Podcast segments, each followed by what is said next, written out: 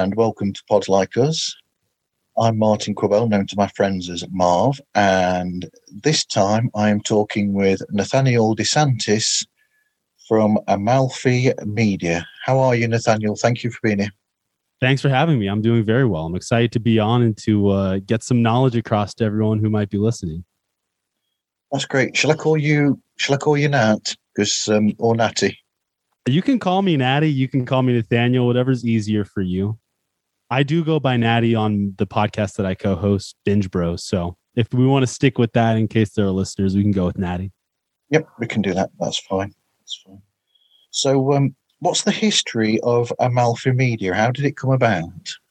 So, I graduated from university in 2019, and I had like no direction in my life whatsoever and I decided to live at home with my parents for a bit. And I was looking around for some jobs. I couldn't find anything.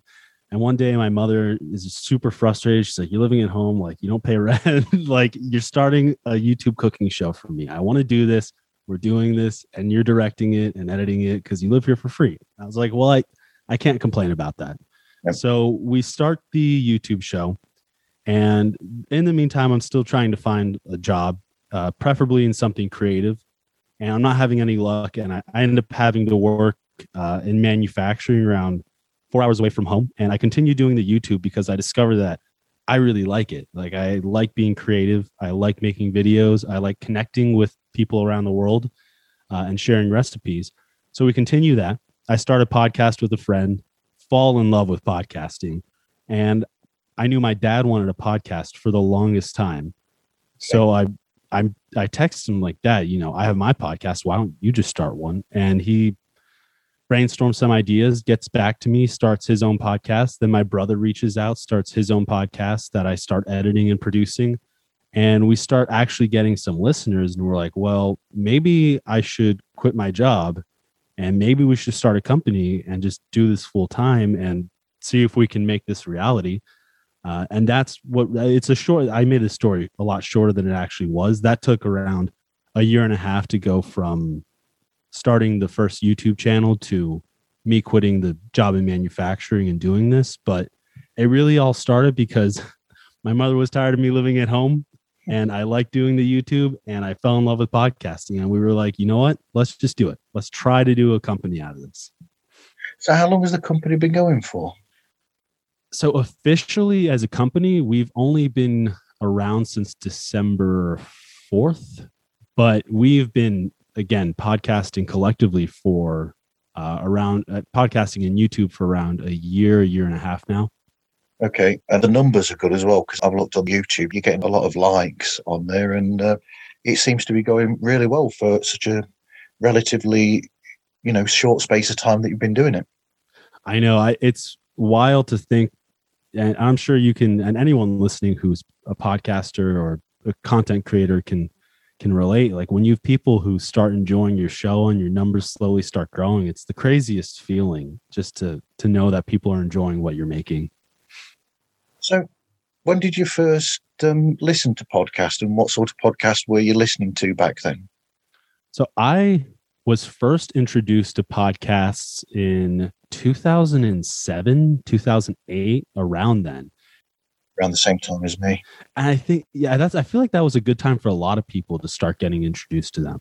But I feel like uh, with most podcasts that people discover, it's because my sister and I were really into one niche. And for us at the time, that was Harry Potter and she would browse these Harry Potter forums and she just happened to find this one podcast on Harry Potter and she shared it with me. And ever since then I think I've listened to podcasts every day at least almost every day since then. And I just fell in love with the medium. It felt so liberating. And you feel really connected with the people with the hosts involved with it and you can learn a lot and you can share a lot. Uh, so starting in 2007 again more focused on harry potter and just sort of those types of things. And then you know i matured and uh, i started diving more into like the educational aspect. I like history ones a lot. That's what i'm currently uh, really deep diving into but it's sort of been all over the place with what i've been listening to since then. Yeah and there's uh, thing about podcast is that because it's not as structured or as set in its ways as radio, where they have to follow a certain um, way, with podcast, it gets all those niche uh, subjects where you won't find them on the radio, but you'll get the listeners because of the fact that they're looking for those niche subjects. Yeah, exactly. It's very nice in that regards, and that, I think that's just a trend that the internet has really uh, drawn out since its inception and the popularity of podcasting. So that's definitely helped. And it is what you're saying. You're right. Like with radio, you have, you know, your two hours in the morning where you're on air, and if you didn't listen to it then, then you're out of luck. But you know, I could go listen to a podcast on some TV show from 10 years ago that's still out and active if I wanted to right now. Yeah, radio is selective, so they are pushing for the majority, whereas in a way, a lot of podcasts are looking for those those people that have almost fell through the cracks, those subjects that need looking into, and people are looking for that specific thing that they can't find anywhere else. Yeah, it's uh, and you know that's I guess that's the one thing about the content that we make is we might not have as many niche things, uh, and we're more appealing to a broad audience. But I, I think the podcasting community would suffer if those niche podcasts weren't there.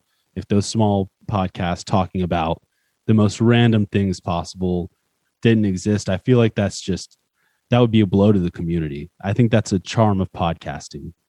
Yeah, and I think with the sort of broadcasting that you're on about, where you're looking at the larger audience, so to speak, um, I think there because you've not got the radio station regulating and saying, "Oh, you can do this, you can't do that," and you've sort of got free reign. That even in those shows, that makes it more interesting to the listener because they've not got restrictions that there are in radio. I'm glad you bring that up because this is something that I focus on a lot. Like these, uh, and this is something that's in radio, in television, in movies, in books, in websites, and in other podcasts as well with other networks. But when a network gets involved and you have these CEOs and you have these executives telling the creative people what to do, your content always suffers. And like as a company, I'm very afraid that anyone would tell someone else what to do with their show. Like I like that my brother, my dad, my sister, uh, my friend, and whoever else we might bring on the network can do what they want. Like that's very important to me. I want you to do your show how you want it to be and how you want it to go. If you want it to be five hours long, make it five hours long. If you want it to be five minutes long, like my sister's finance podcast, make it five minutes long. Do what you want because that's that's what will be good, not what some executive is saying you have to do because of the audience numbers or this is what everyone will like. Sorry for that. That was a quick tangent, but that's something I like to talk about. That's fine. That's fine. And it leads into something I was about to ask actually. So at the moment, because you've only been going for a few months, uh, your shows so far are based around your family and, and your friend. So, where will you be going from there? Because at the moment, you've got the D- Dinner in a Pod, which is your your, your father Blaine's show, uh, who also does snapshots, and then you've got. Uh, oh, go on, go on. Name name the shows now. okay, dinner and a dot dot dot and snapshots which is hosted by my father blaine. We have no fear finance which is hosted by my sister sarah which is a finance podcast. Uh, from the swamp to the swamp hosted by my brother politics podcast. Uh, binge bros hosted by me and my good friend joey. And then uh, our youtube cooking show hosted by my mother that's no fear cooking. Um, but in regards of what we're doing in the future i think we don't really know honestly. I we've had a lot of people reach out and say they want to have a podcast with us and usually what i tell them is great make me a first episode. I don't care if the quality is garbage it can be recorded on your phone or a potato for all i care. As long as you get me an episode and put in some effort let's see what it's like and go from there um, but right now, while we're still growing, I think we're trying to just stick with what we have instead of expanding our catalog because I'm the only one who actually has quit my job to do this full time at the moment. And because of that, I'm sort of like our editor, our producer. I do the audio engineering, I do the marketing, the website, a little bit of everything. I'm involved in all of it. Um, so it's starting to get to be a lot for me when you have five, six shows that you have to get out almost every day. Um, so I don't really know how we're going to select in the future new shows. It's going to be a challenge that I'm excited for it when it pops up, but I don't really know how to approach it. I'm not going to lie. So what you're basically saying is the shows that you've got at the moment, uh, you're sticking with those for the time being, just to basically build up the product that you've got, build a listener base, and then say further down the line, look at where you are when you've actually got that listener base and you've built yourselves up, and then look at where you can go from there and how you can expand from that. Exactly. Yeah. Very good summary of what I just said. Yeah, it was way better put. so you, have um, also mentioned them while you were talking about that or touched on it. So how do you actually go about recording these shows, then editing the shows and distributing them? Right. So for recording them, I um I got all of our hosts a Shure SM58 and a Scarlett Solo. Just keep it really simple. And they just use Audacity, record into that, and then they share the file when they're done on a Google Drive. I download it and then I edit it in Adobe Audition. And then I just take care of distribution through um, Libsyn. That's my host that I use. I like them a lot. They're good people over there. Um, I'm trying to think what other steps. Yeah, so basically they record it, get me the audio file, and then I take care of it from there. Okay, and is it you that decides on any uh, background um, samples or music or anything? And how do, how do you choose those and the theme music for the uh, shows?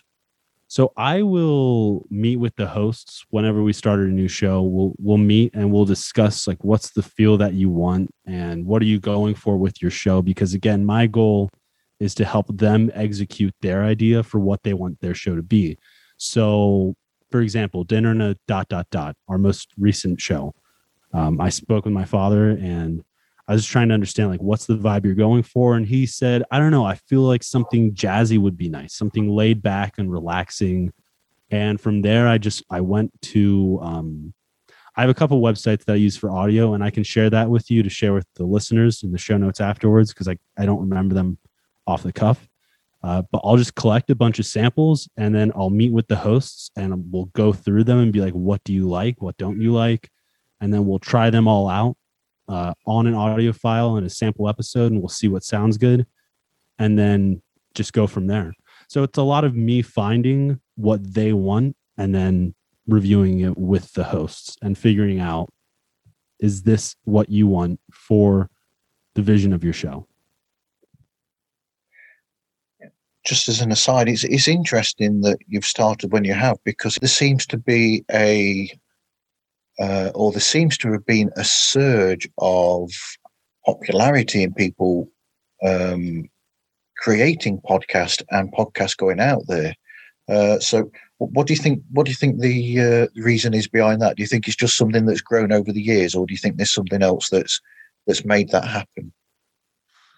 That's an interesting question. It's something that I've been trying to analyze for a while now, and I feel like part of the surge that we've seen and that we've noticed is due to scammy marketing, basically telling people uh, if, you want to be a millionaire, start a podcast, or if you want to do this, start a podcast, or you want to be famous, start a podcast, and you'll make tons of money. And I think a lot of it is people seeing like the Gimlet medias of the world being acquired by Spotify for $200 million or the Joe Rogans of the world being acquired by Spotify for a hundred million dollars. And I think a lot of people see that and say, I'm really no different than a Joe Rogan or a Gimlet Media or a Wondery or any of these huge companies. I should do that. But then what they don't see is that, you know, Joe Rogan, again, for example, has been podcasting for 10 years and has a thousand episodes. Gimlet Media, well, it's they're they're they were a little bit of a unicorn, but even then, the people involved in Gimlet were podcasting for years before that. So I, I think they don't see the work that goes into it as well. So I think that's part of the rise of the popularity. I think the other thing though is that the tools for podcasting are getting cheaper and more accessible. And because of that, it's easier. I mean, you could if you have an iPhone, you can start a podcast. It's that simple. You know, really requires nothing um, other than the iPhone itself or your laptop, or if you have a nice mic, a nice mic. But even nice mics, like the ones that we use in Amalfi, it's ninety nine dollars. Like it's really not that bad, and we have professional. Uh, excuse me, we have professional sounding audio that compares well to these big players in the industry. So that barrier of entry has gone down, which has made it more accessible for people. And I also think now with COVID, a lot of people are just bored and saying, What am I going to do with my day? Like, I'm working from home, which means I work for like three hours in my uh, sweatpants. Like, what am I going to do? Let's just talk into a mic. So I think a, a combo of those three things have really helped podcasts sort of blow up. So when you're doing video cast, because that's a different beast altogether to podcast, and it's completely alien to me. I'll be honest; I've never never thought of that. How do you do that? How do you get the videos edited and and out there?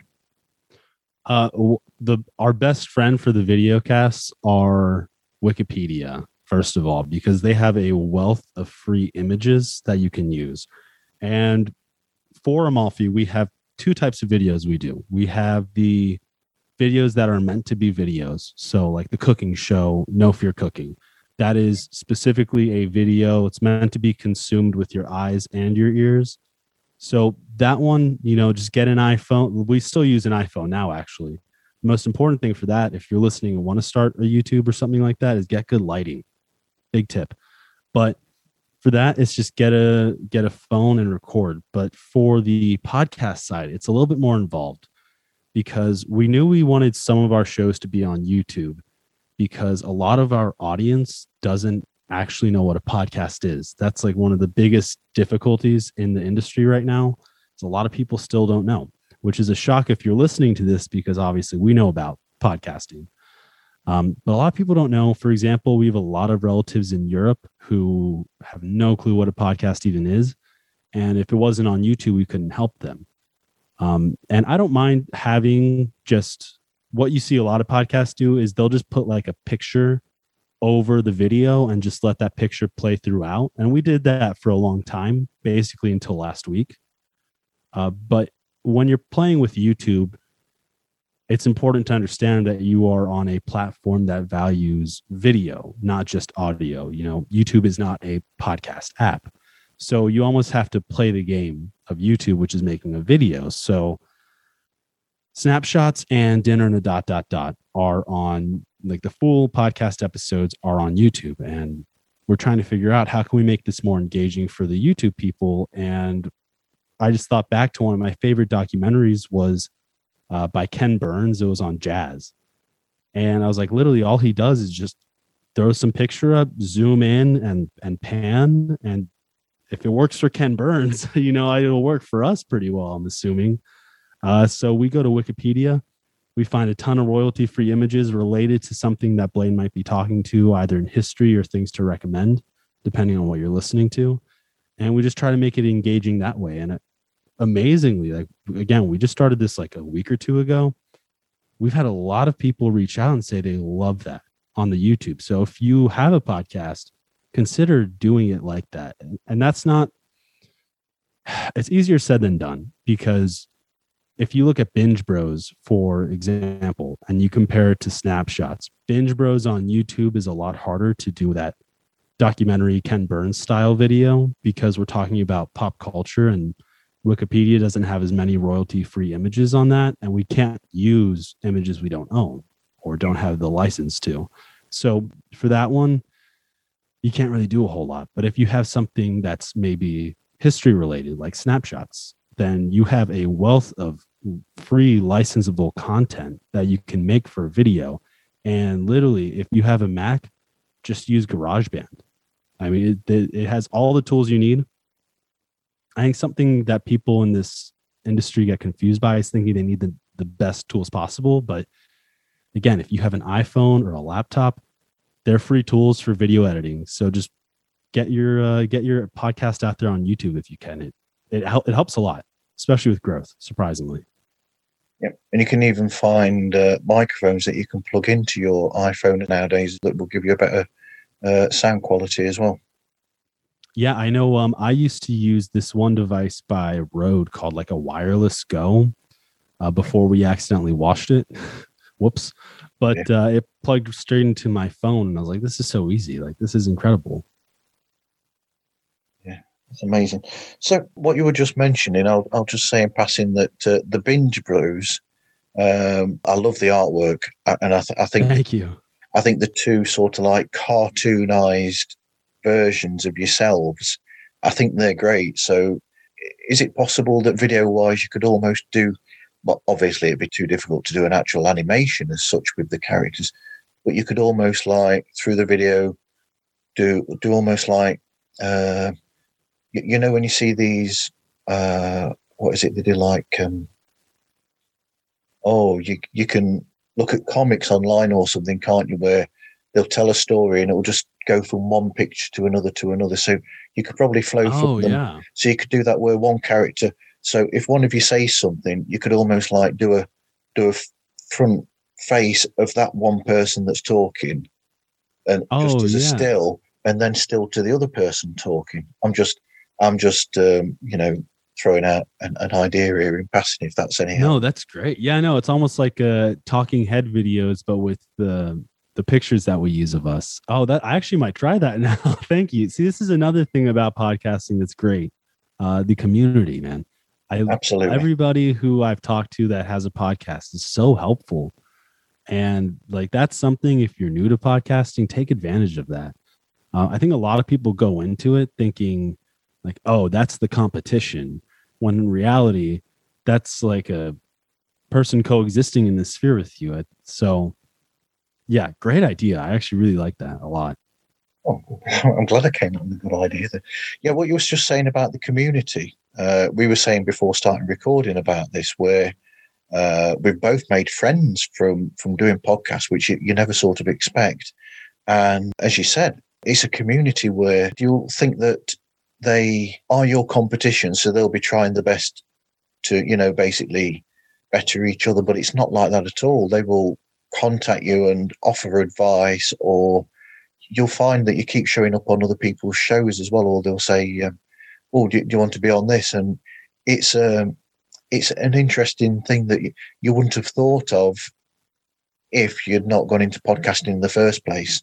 Suddenly, you realise that everybody, well, a lot of people for the most part, are really kind, supportive, and very helpful. Absolutely, and I think it's very obvious as well when people aren't. I think you can tell who isn't actually interested in the community. At least that's what I'm picking up on with the social media that that we're doing with Amalfi. I can almost always spot someone who's just either in it to rich quick or think that they'll get rich quick by having a podcast or someone who's in it just for fame or in it basically to not be a part of this community and I think that's probably one of the biggest mistakes you could make as a podcaster, as someone trying to grow an audience and get a following. Use the community you have. Like we're all here to help each other and help each other grow.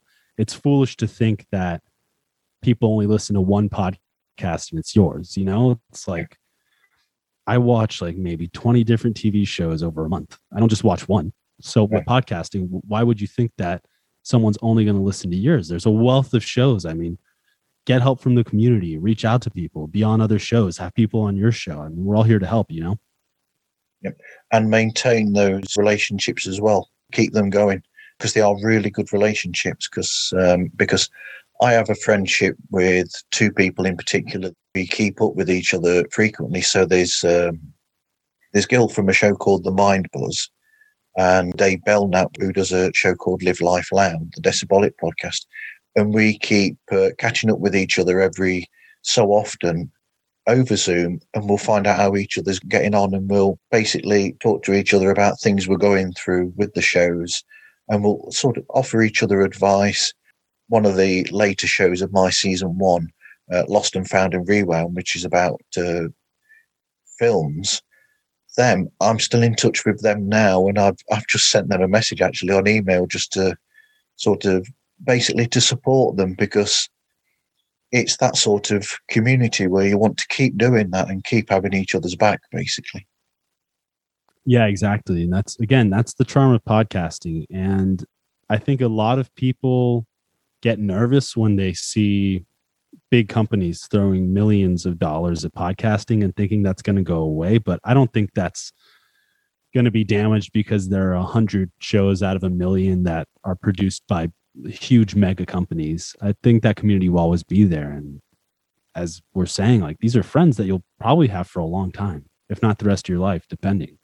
And I'm the same way. I keep up with a lot of people because they just reached out on social media.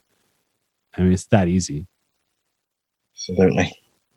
Can I ask you, what is the biggest change that you make? Because I'm always trying to find ways to improve our shows. That's a big focus of mine is how can we improve from the previous show to the next show. Uh, is there anything that you did that you noticed just all of a sudden people really liked that you made a change or a shift in your show? Um, I, I don't know. I think um, sometimes a lot of group shows where, because I, I, I mix my show up, so I will do like one to ones or shows like like this where I'm talking to the podcasters themselves about their shows but I also uh, mix that up by every so often I'll have a group show where I'll have a group of people and we'll pick a specific subject uh, to talk about, and they seem to be popular. I think I think the whole idea is to just basically, I don't know, mixing it up. I think makes people more interested. But the problem is that sometimes, if I'm doing a one to one with people, it's almost as though you have to almost pick a, certain subjects will uh, find more people listening than other subjects. We'll, we'll put it that way, shall we? Oh, really? Interesting. So, what, okay, what then would, what subjects should we talk about that you know for a fact people will like to hear? I think you're doing well with what you've got, really, because the chat based shows that I talk to, like out of the blank, which is he, he does one to ones with people and they just chat about whatever. That's actually my most popular episode. And then um, I think Beatles related podcasts, there are so many of those. And because there's a community of Beatles podcast, they will invariably listen to the shows where I'm talking to people who do podcast on the, the Beatles as well, if that makes sense. Yeah, yeah, yeah. No, I've I've noticed that with the again with social media, um, you can find like one band or one TV show or one group, and then also find a thousand podcasts dedicated just to that one band, group, book, author, whatever it might be. It's mind blowing. Like Bachelorette is a big one because yeah. Binge Bros at a point in our history of the show, we were doing weekly recaps of Bachelorette, uh, which oh, we cannot go back to that. That was a struggle. But I was finding like hundreds of podcasts just dedicated to this one show. And I'm like, this is absolutely nuts. like the the fact that there are this many shows about one TV show. So that's interesting if you that you've seen that with the Beatles. Yeah, but I also think that because I've only been going since uh, October, so I did a season that was October through November. So over two months, I released uh, 16 episodes, two a week. Uh, and then we had three special episodes over Christmas. Uh, so it's relatively early days yet, but I found that bringing these episodes out for this season I'm on now, season two, people seem to be going back to those other episodes. So it's almost like I've got new people listening that yeah. they listen to the new episodes and they're thinking, "Oh, I quite like this." We'll dig into the dig into the old episodes and see what's there already. So, my older episodes for season one, they're suddenly getting listens after all this time of not having any. So, I'm hopeful that that the that the listenership is going up. It's you're always taking a risk with these things, I suppose. That's uh, so that's interesting. This is something I've noticed is like you almost have to get to a critical point in the amount of shows you have on your podcast for people to start binging your back catalog. Yeah. So like I think it's around like 10 episodes for most of our shows. When we when we hit our 10th episode and new listeners discover us, all of a sudden we'll see like what I call super fans, like five people who'll just go through the entire back catalog and listen to every episode we've ever done. And we get that on all of our shows and it's it's wild because like they're for binge bros we're on like our 50th or we're, we're at around 50 total and we'll we'll have some like super listeners that will go all the way back to our first episode in one month and we're like wow these people must really be bored or really like us if they're listening that far back. Also this is a side note for your audience. Um, i mentioned the fact that we're always trying to improve with everything we do. And i think that a, a big reason most people don't start is because they compare their work to the work of professionals. So I implore your audience to go listen to the very first episode of any of our podcasts and then listen to the most recent one and see how garbage our first episodes are for, for everything and how much better it's gotten since then. I, I think that's important to see. Uh, and that's something like personally as a company, we're never going to take down those really old episodes because I think another charm for podcasting is to see these shows grow over time and see them improve. And I that's cool to me knowing that there are people binging our entire back catalog and with each episode back that they go it's just getting worse and worse but they're still listening. So it's crazy. Yes. While you were talking it made me, me remember that um, I, I don't think I was possibly as bad as I think I was, but I think back to the first episode that I did, and I think, oh, I was, I was so bad in comparison to, to now. There were so many nerves, and how it is now. So I think because you get more confident as you go along, so the shows flow better as well. So yeah, then people will listen to listen to these episodes, and then, like you said, they'll they'll go to those old episodes uh, so my my first epi- ever episode is actually the most downloaded and listened to episode, which I, I don't understand because I'm thinking I was terrible when I made that episode. Yeah, that's so that's funny because I think on one of our shows it just passed it finally, but the first episode was always the biggest one. I was like, ah, oh, come on! Of all the ones that could be the the that the one that has the most listens, it has to be that one. It, uh, it's interesting also how, as a host, um, you get better the more you do it. You know, it's like practice make perfect for everything, and the same goes to being a host for a podcast. At first, you're gonna suck. It's gonna be really yeah. just you're gonna hate it. Other people will probably like it. You probably think they're gonna hate it, but you do get better if you continue doing it. Absolutely. You get comfortable with it as well because you'll find that the first time that you do it, um, because my show is based on chat between me and somebody else or me and other people. When you start doing it, you're that worried about trying to make sure that you've got the content to the show that sometimes you'll not be picking up on certain things as well. And then, because I've listened to old shows and thought, do you know what? I didn't pick up on that. I didn't pick up on that.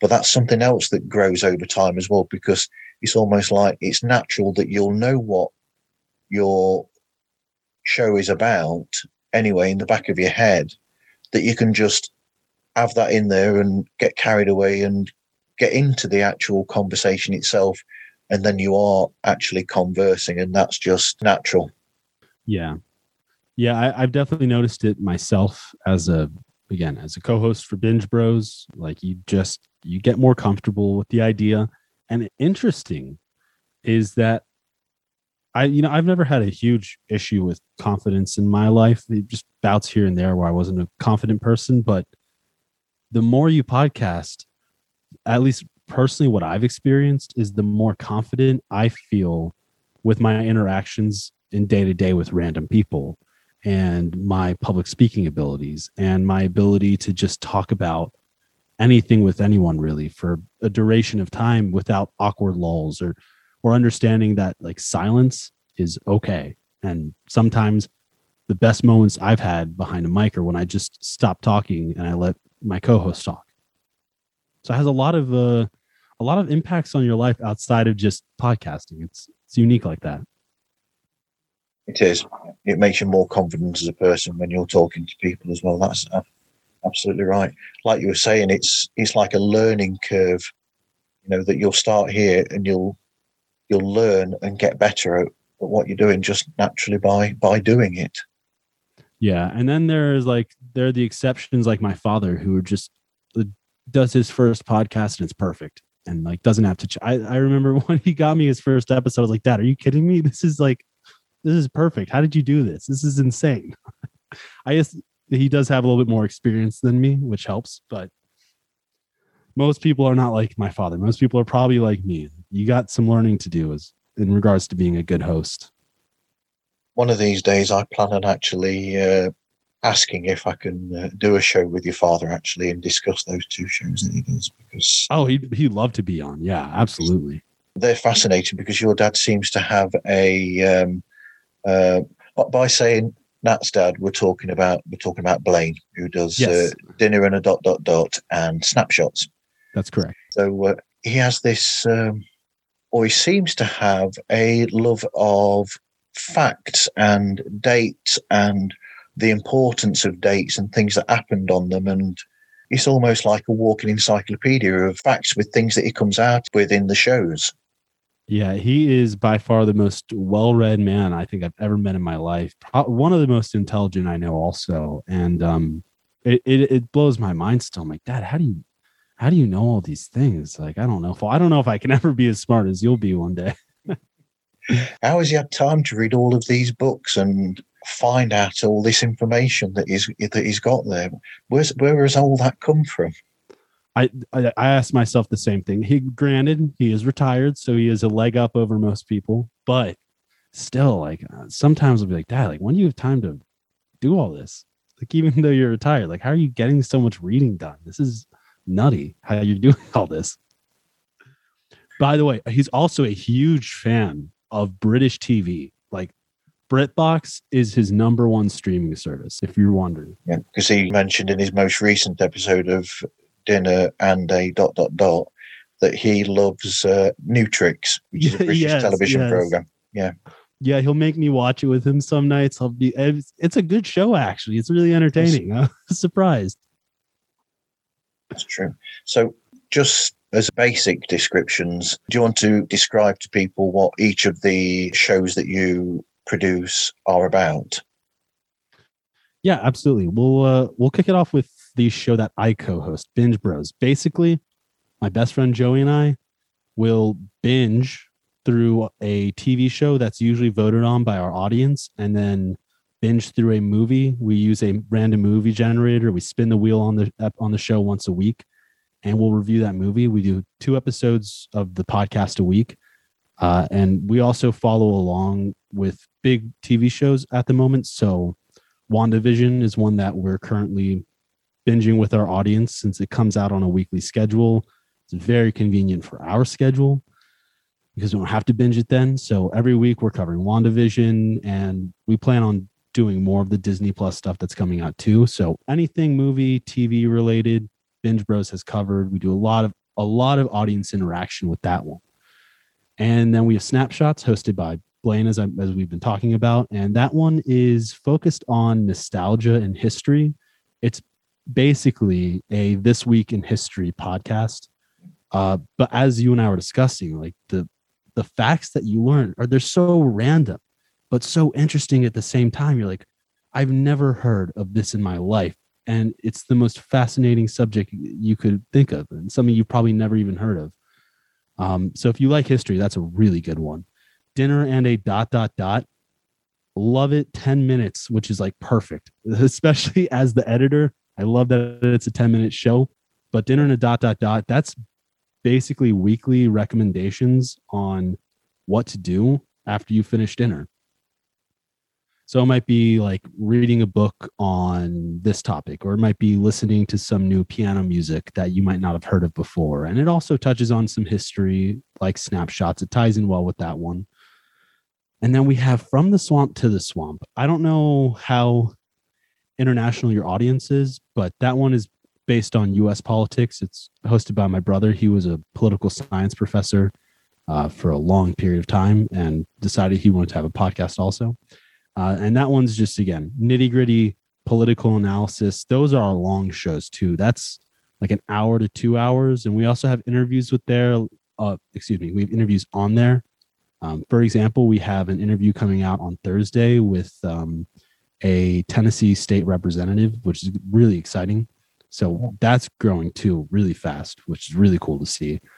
Uh, we have No Fear Finance a lot like dinner and a dot dot dot where it's shorter episodes but it's basically geared towards a very young audience so think just leaving high school just starting college or just leaving college and starting the workforce and you're a young adult and you have no idea what to do with money well then no fear finance is definitely the podcast for you because it starts from the basics and we're slowly working our way up each week to more advanced topics until we can do more in-depth stuff. And um yeah for example like our the last episode of that one was the difference between a checking account and a savings account. So pretty basic stuff in five minutes but it's all working to get you to a place where you could be financially independent. Uh, and that one's really cool because um, my sister had a ton of student loans and like paid them off in a year and she's very inspirational in that regard. So it's cool that we can share that knowledge with other people. And then let's see what else do we have? We have no fear cooking which is taking food recipes that sound hard and showing you that they're actually really easy to make. Because a lot of people are afraid of cooking because they think it's hard when in reality cooking's not that hard.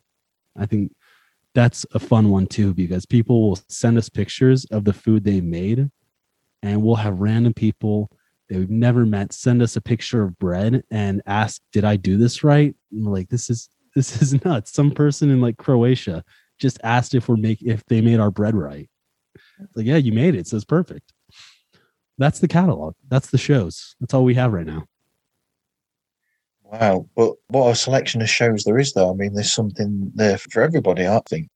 And uh, you seem to have, um, with those shows, I uh, sort of categorize shows time wise by.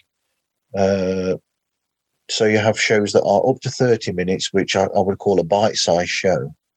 And then you'll have shows that are up to an hour, an hour and a half, which are mid uh, length shows, probably. And then you have shows that are, go beyond that. And I mean, you, uh, in in the the general world of podcasts, you even have shows that go up to like four hours or something. I think there's a, a history one that, that goes up to that. So hardcore history. It's a fantastic podcast. If you ever have to drive for like five hours, throw on hardcore history. It is a deep dive into history, literally five six hours long. It's not. It's not for the faint of heart.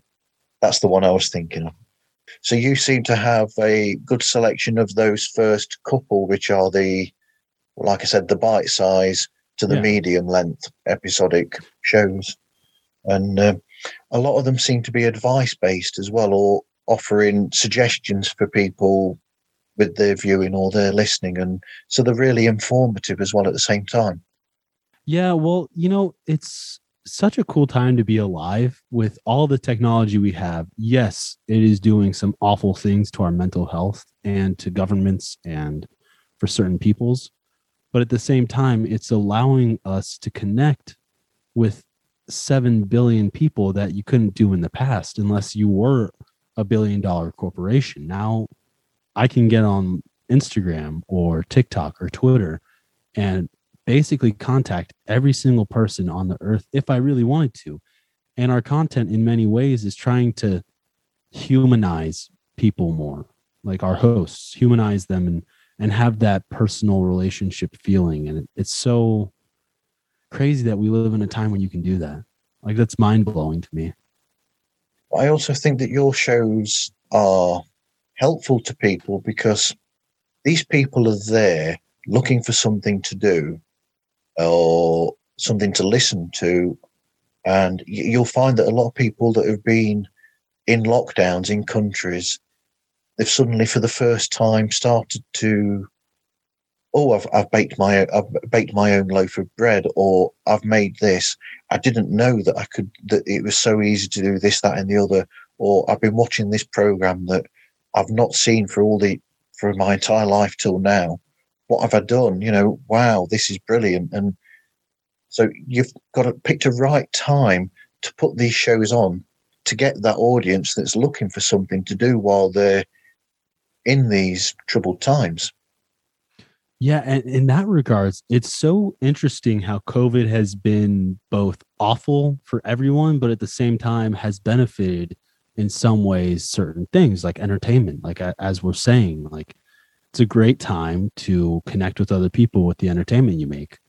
Um, especially when people can't really do anything much else right now. And it's a great time to start making that. And if you're listening to this and you're thinking of starting a podcast, definitely do it. Um, I think a lot of people right now get dissuaded because what we see is what we were talking about earlier. Podcasts are getting very popular, right? Something like a million podcasts are out there right now. Uh, but if you actually look at that, active podcasts, there may be 400,000 active podcasts. Um, compare that to blogs.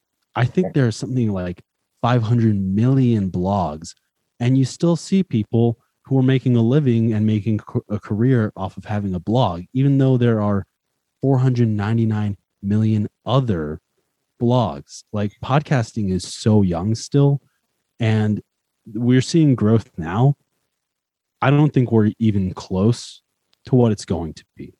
To I, I don't think podcasts will have 500 million like blogs, but a million, 400,000 active podcasts. I think we'll at least get to like 20 million one day. So hop in now while it's young. Absolutely. While it's still, I mean, because there's so much room for growth right now. And these huge trillion dollar tech companies are doing us a huge solid by advertising podcasts for us. Again, people listen to a lot of different shows, and Amazon, Apple, Google, they're all paying to advertise and teach people what is a podcast and here's how you listen to a podcast. You don't have to do that. They're doing it for you. You just have to make the content for people to find. Yeah.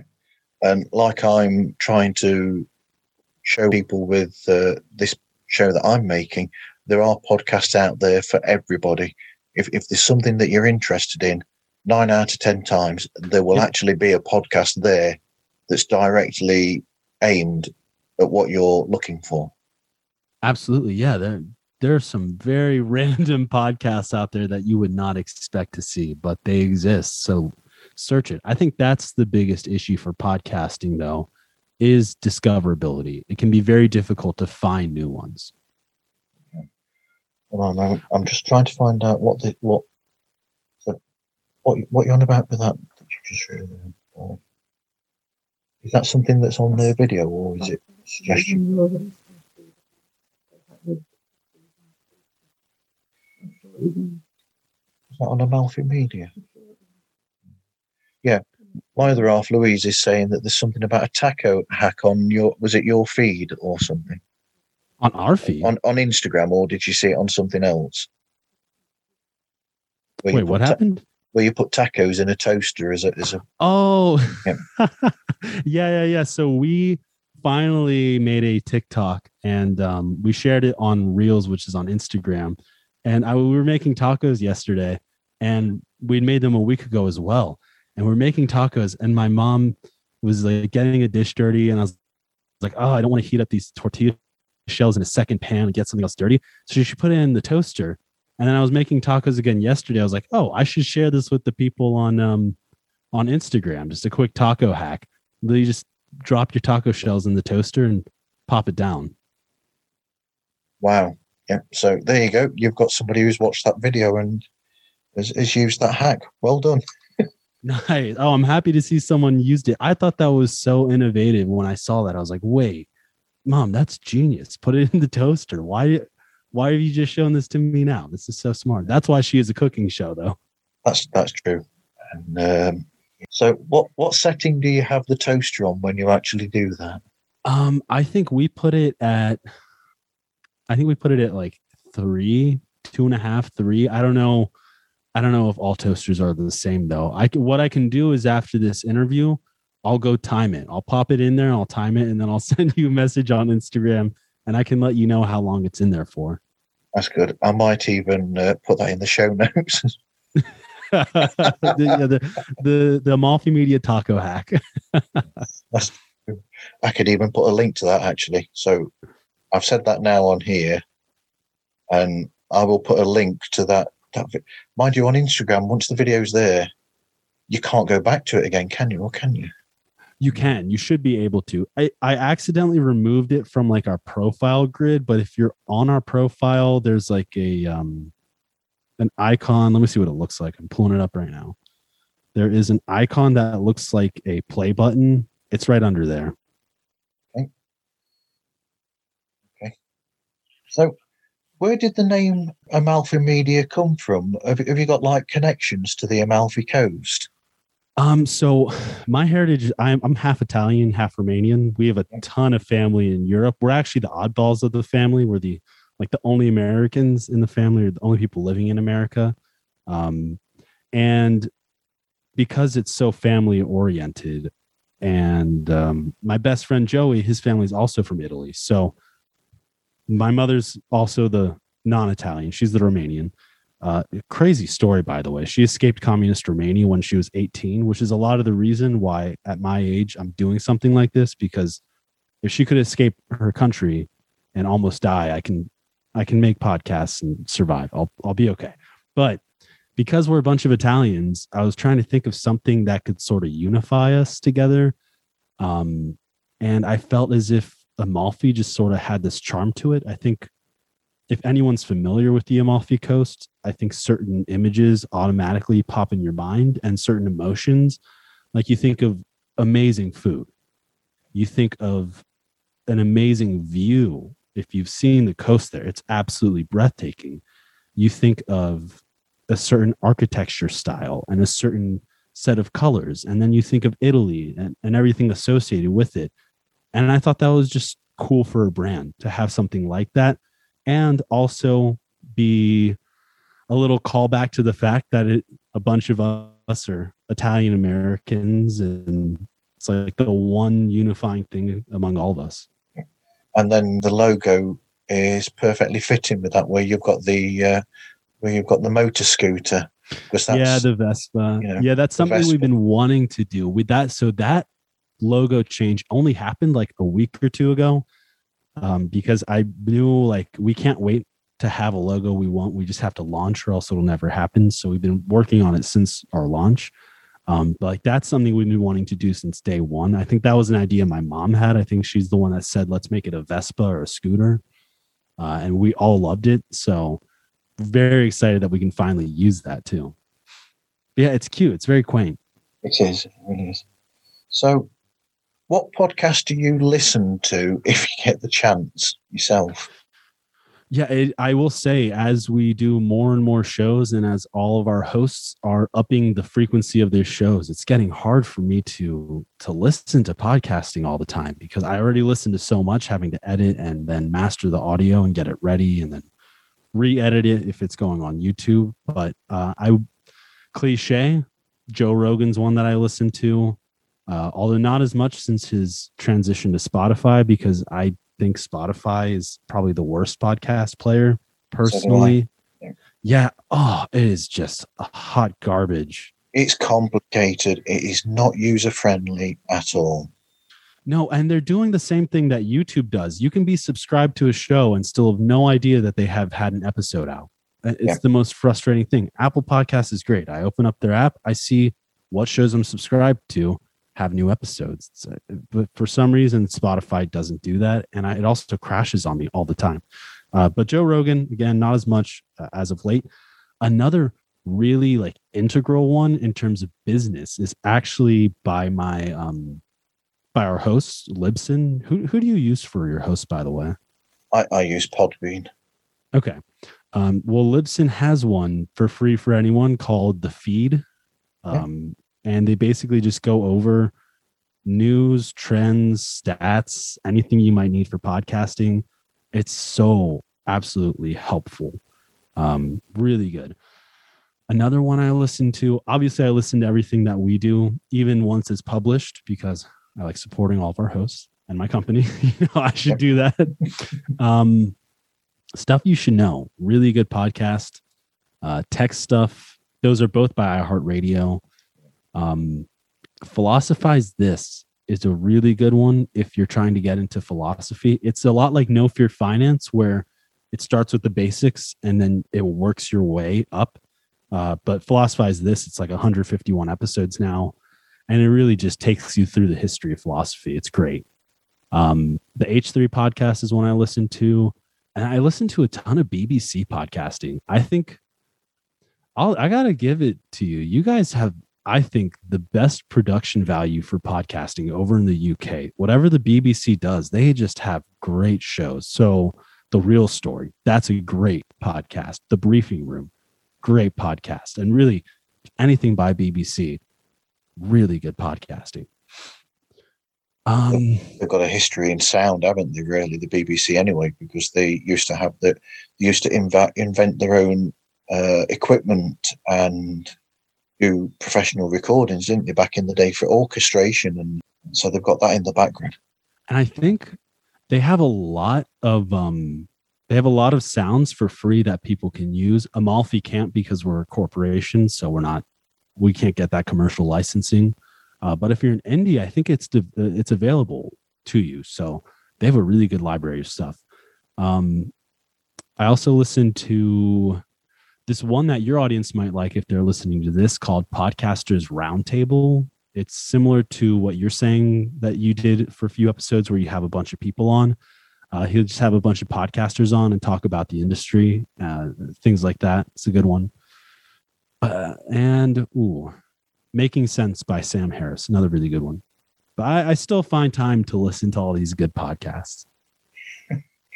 Wow, that's what amazingly amazing. I, I, really I have no life because of COVID. I gotta say, like I I don't socialize. Like it's hard. So what else are you gonna do? I mean, listen to stuff.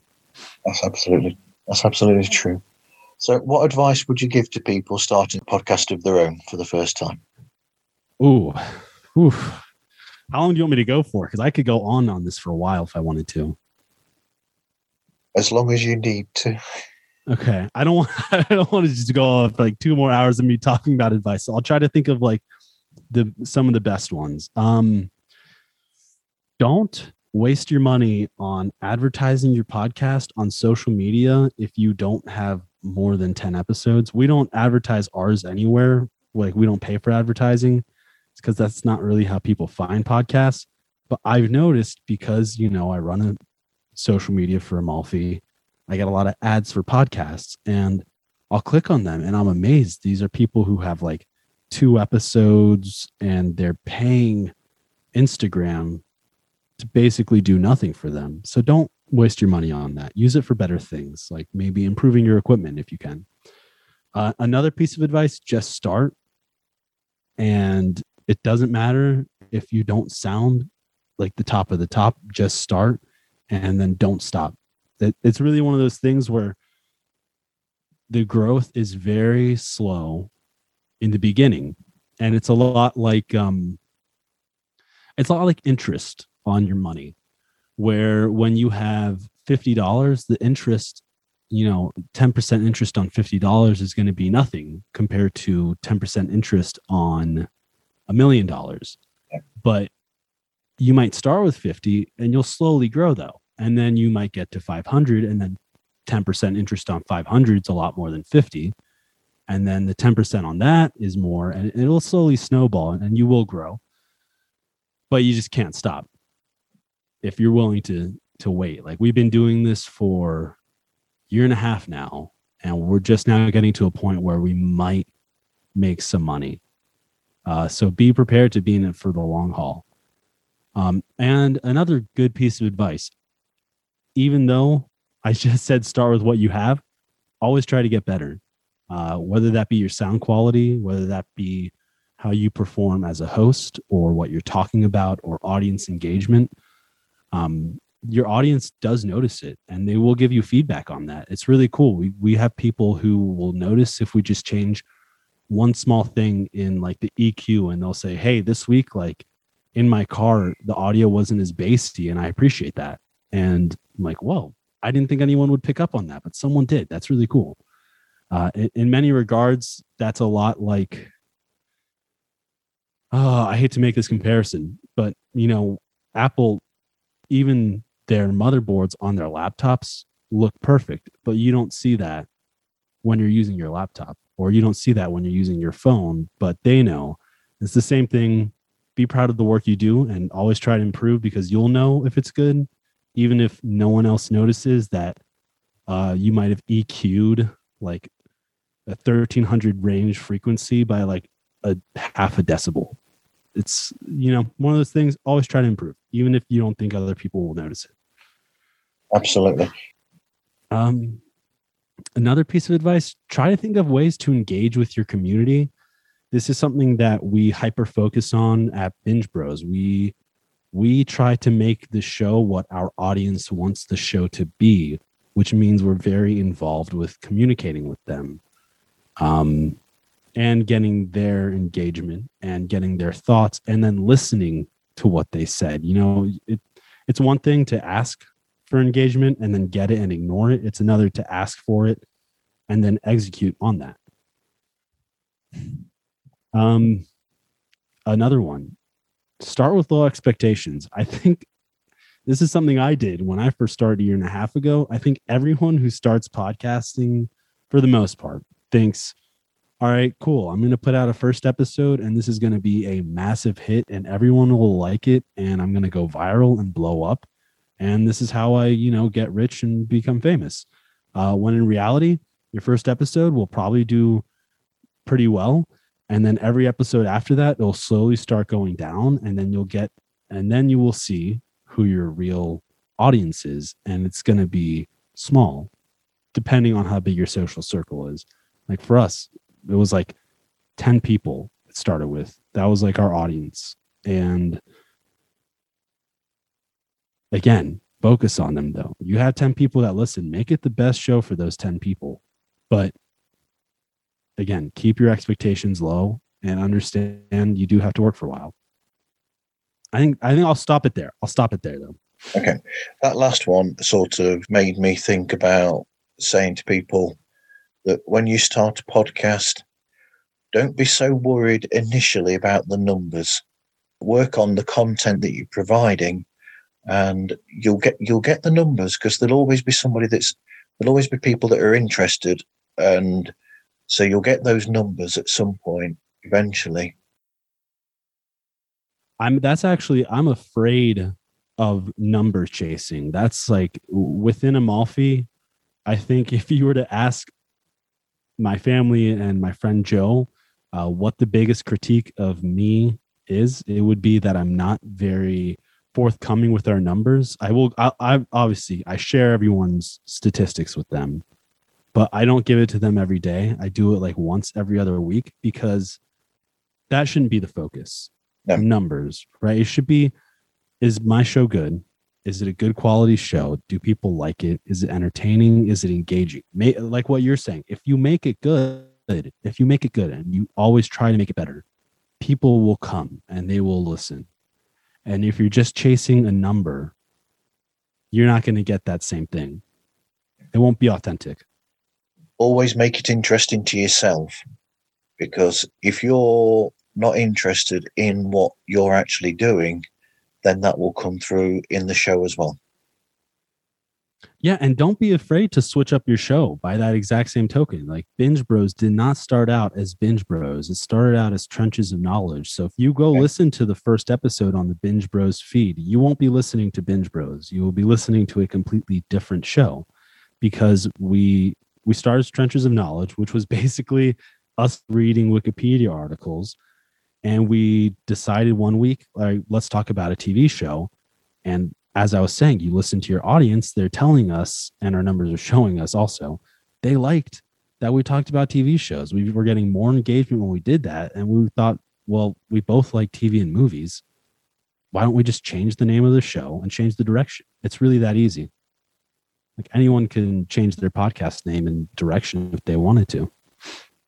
You've made me think about actually doing something like that now. So I'm going to just put out there that I've had an idea for a way to mix up mine, where every now and again I will list five podcast shows that are on a specific subject or a genre. So, would people, as listeners, like it if I did a more expanded version where I include like clips, if I can get them from those shows, and do it in a small, say, 20 minute, for, well, 15 minute format where I'll do these five shows and then you'll have a clip from each of those five shows and that will be like a one-off episode every now and again that just does that. Would that be interesting to anybody you know what's interesting is we did something like this with snapshots the okay podcast hosted by blaine he wanted to start a whole new podcast uh, called listen to the music that would focus more on music and we almost launched it like we had the feed made we had excuse me, we had the feed made, we had cover art made, we had everything ready to go. And we were thinking, why not just throw them on as special episodes in the snapshots feed? It goes along with the content that he's already making. It's really just an extension focused on music. So if you go in that, you'll see listen to the music number one, for example, and it's focused on the 60s. And we're dropping listen to the music number two next week. It's like a once a month thing on snapshots, but there are people who like it a lot. Okay. Thank you very much. Yeah, I think that'd be cool for your show too. That it does go with what you're doing as well. I mean, if people are here to discover the behind the scenes of podcasting, I'm sure they'd also be interesting in hearing what everyone else is doing as well and what's good and, what are people liking. Thank you very much, Natty. So, where can people find out more about yourself and um, Amalfi Media? if you would like to see or not see, if you'd like to hear just our podcast, go on any podcast app and search Amalfi and we'll pop up. Um, if you would like to find us on YouTube, I'll direct you to No Fear Cooking. That's our biggest YouTube. Uh, otherwise, go to www.amalfimedia.com and all of our shows are there. And uh, we have a newsletter coming out soon so that people can sign up to be notified just once a week on what's new in Amalfi and what what new episodes are out. And then you can find us on Instagram and TikTok at Amalfi Media, and then our Twitter is Amalfi underscore Media. Again, we try to keep Twitter and Instagram and and TikTok. They're like a beast of their own. It's a it can be a pain to make content for that. It can be a grind, but we're there and we put out good content. You'll enjoy it. So that's where everyone can find us. Thank you. That's great. Uh, thank you very much for talking to me, Natty. Yeah, thank you for having me on. This was enjoyable, and I'll I'll bring it up to my father that that you want him on one day. I'll let him know. He'd be interested in that. Thank you. Thank you very much. And thank you everybody for listening and hope you listen again to another episode of Pods Like Us.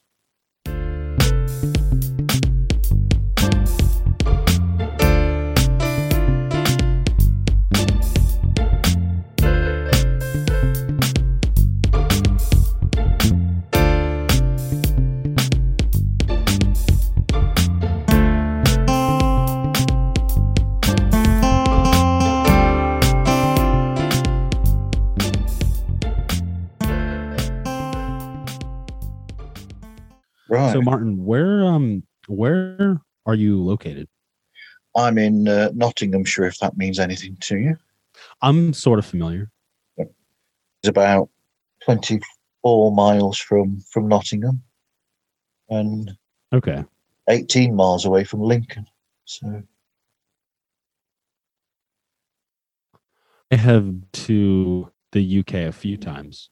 okay, And I gotta say, I loved everything except for the apple pie. For some reason, when I went, like everywhere I went, they gave me apple pie. I don't know if because I'm American and they just assumed, oh, the American will love apple pie.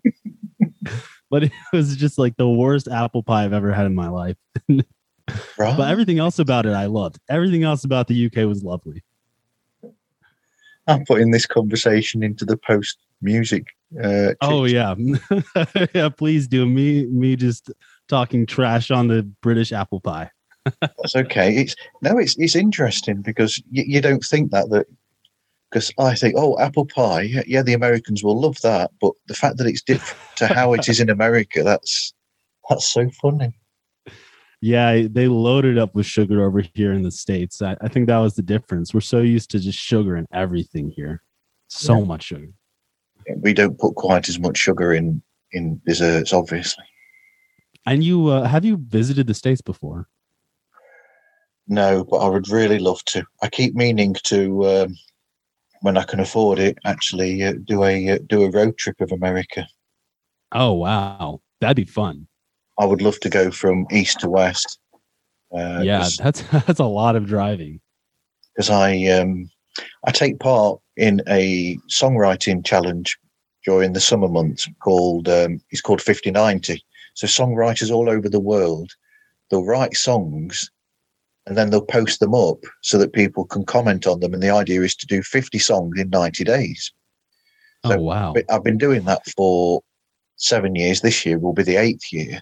And I said, one of these days, I plan on actually doing a road trip of America while that's going on with the oh. idea of oh. stopping off at different people's who are taking part, different people's places, and actually collaborating with them on the stopovers and basically stopping over at uh, to, to people's places who are actually taking part in it. That's, That's so cool. And you could even make a podcast out of that too.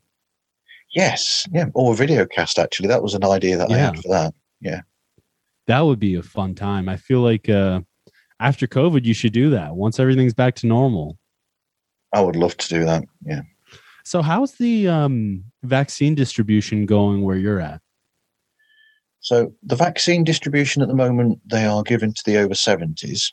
Okay. Um, I think there's a period of, is it 12 weeks that they're giving between, because it's a two part vaccine, isn't it? You have, right. Yeah. You have one at this point and then 12 weeks later. Is it April? Be, being 50, we, we, we don't get our um, letters until they're saying around the end of April, beginning of May for the 50 plus. So okay. it's going 70 plus, then 60 plus, and then 50 plus, and uh, essential key workers are at the same stage as the 50 plus as well. Which, okay. unfortunately, I'm I'm I'm I'm on both of those. it ah. doesn't make any ah. difference that I'm a key worker because yeah. I'll still being being 50, I'll still becoming 50 that's why i started doing a podcast in the first place so. really why uh, I was coming up to 50 years old, the birthday, and I just thought, what can I do that's different to the everyday, almost mundaneness of my job? And I thought, I listen to podcasts while I'm driving around because I do mobile security. So I'll drive from one site to another, doing checks and alarm response. So I listen to podcasts while I'm driving around. And I thought, well, what do I love? I love listening to podcasts how about I do a show and find out the nitty gritty of how people do those shows because I find them fascinating anyway, and do a show about that so that you're pulling the curtain away to show people how it's all created and how there's more to it than just people sat at a desk, you know, with a mic either side and just making things up on the spot. There's a lot more to it than that. And I just thought, yeah, why not? Give it a try. And yeah. So. Uh, yeah, I absolutely love that. And I agree with what you're saying right there. So many people think that it's just okay, you sit behind a mic, you shoot the shit with your friends, and then you just upload it and it's ready to go. But there are so many steps that go into it. It's like a like even if your episode's like a half hour, it's probably taking you like at least double or triple the time just to make that half hour. And it's cool that you can provide that to people who might want to get in this sphere and give them that insight. That's really neat. I like that yeah, I, I do like that idea. And the other thing that's that I've got from it as well that I never expected was I've actually made friends through doing it as well. Yeah, same. Yeah, it's crazy. It's like random yeah. people. Like some, I know some lady from Cork, Ireland now who messages us uh, on Twitter whenever we do a new recipe for our one show, No Fear Cooking. And it's like I would have never thought a year or two ago that I would be communicating with people on every single continent that keep up with us and are interested in what we're doing and they genuinely care about like us as people beyond just the show. It's just so cool to me. Well, Binge Brothers, which is one that you actually present, I thought that was a great idea. I did when I listened to that last night. I, I really enjoyed that. The idea of suggesting to people or talking about programs that you can binge, and uh, it was just brilliant because that's that's what we do at home. We hardly ever watch normal television now. It's it's mostly streaming because it's just there. Yeah, it's easy. We actually got rid of cable at our house. We don't even have anything like that. We just have Netflix, uh, HBO, and Amazon, and then what we get is what we get. That's all we got. So, how are you doing over there with your vaccines? Um, so I am only 24, so I'm like the last of the last of the last of the people to get it personally. So it's going to be a few months for me.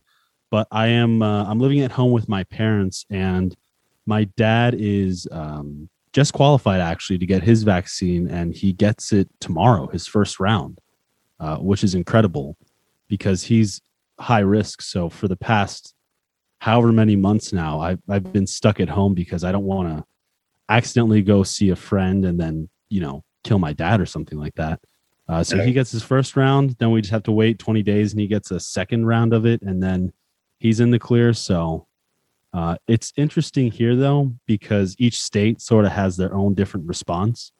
And I'm in South Carolina, and I don't know how much you know about South Carolina, but for the most part, we don't really do a whole lot that well. Very poor education system, very bad roads and infrastructure. But the vaccine is the one thing our state's doing well. So it's good here.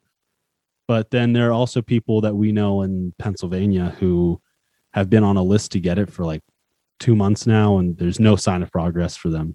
So, but for for me personally, things are going well with the vaccine. Wow. So, go on then. What what relation what relation are you then to Blaine? that would be my father. That is Blaine's your father. Dad. Yes, Blaine's my dad.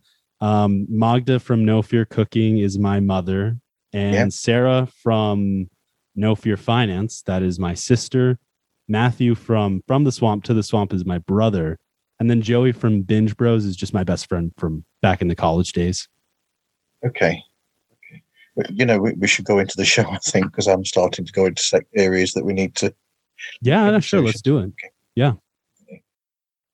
Right. That, how do you think that we did? Did we do do okay there? Yeah, I thought that was fun. That was enjoyable it really picked up like halfway through too. Once I was I just started talking about more unrelated things at some points. Uh, but no, I, that was fun. Yeah, I liked it. I tried to make it more conversational. I mean, it's you know, there's obviously questions that have to be asked, but I think more conversational makes it possibly more interesting to people rather than a, a standard question and answer. Yeah, I, I liked how the beginning was more question and then I answer and this or that, but it, it really felt like once we got through that list so fast, it felt like it was more natural. Like when you and I were just sort of talking, I, I liked it. That was really enjoyable. It's also my first interview related to anything I've done with Amalfi, so this is a big moment for me. Okay, well, I'm I'm hopeful that, that I did that I did okay to put over the information that's needed for people. Oh yeah, no, absolutely, and and I'll be pushing this out on all the Amalfi stuff as well. So th- it'll be interesting because I don't actually know if our social media helps bring people to our content. It's interesting because it connected us. I don't think I would have come on the show had I not had us on Instagram and and that you could message us. But um, I don't know if it actually drives people to our content. So I'm curious to see if people will be driven to your show after we post about it.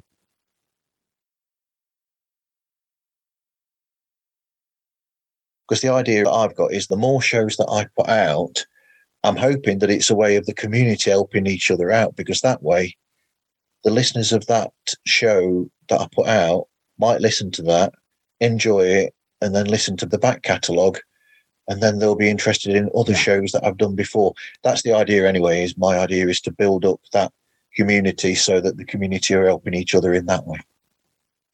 Yeah, I mean, I think that's a very smart strategy. I mean, I I have a few of your episodes queued up for when I go work out. I ended up I was gonna listen to your back catalog yesterday, but I my my older brother didn't get me his episode that came out today until like eight o'clock, and it takes me a long time to edit his because he's uh his are more structured than everyone else's, so he has a lot of um, editing that needs to be done.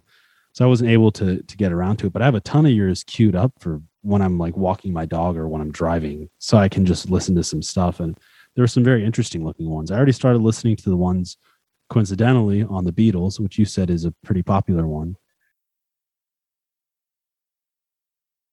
I, I also have a, how should I put this? I like to make sure that when I talk to people, I've done my research, basically. It's a bit of a pet peeve of mine that I like people to have done their research when they're talking about something or talking to people. Oh, yeah. Uh, so I will always make sure, like your company, uh, Amalfi, I listened to quite a few shows uh, before doing this discussion. Obviously, I feel really bad that I didn't listen to the the swamp uh, the political one. I, I, ran out of time to listen to that one in the shift last They're night. long, yeah. I feel really I bad about that. But I always like to make sure that I've listened to a fair bit of the of their shows first before because it, it's it's a sign of respect that I've done that then that I know my onions, shall we say. Yes. Yeah. No, I definitely agree with that. I you can tell when people are not prepared for interviews just from the interview podcasts that I've listened to. Have um did you always do that or or was that something from the beginning you focused on or was that something you developed? I did that from the, the beginning. So i started with shows that i was already a listener of. Um, so i approached those people and then it's built up from there. So yes i've always had that where from episode one onwards i've always made sure that i've listened to or that i've researched as much as i can before actually approaching the people most of the time and then talking to them. Okay. I, am also curious have you ever had someone come on that was so bad that you couldn't put it out? I've not had one of those episodes yet. Okay, that's that's good. I've had difficult recordings where so when when I first started, I uh, I recorded nine episodes in two days. Oh wow! Wow!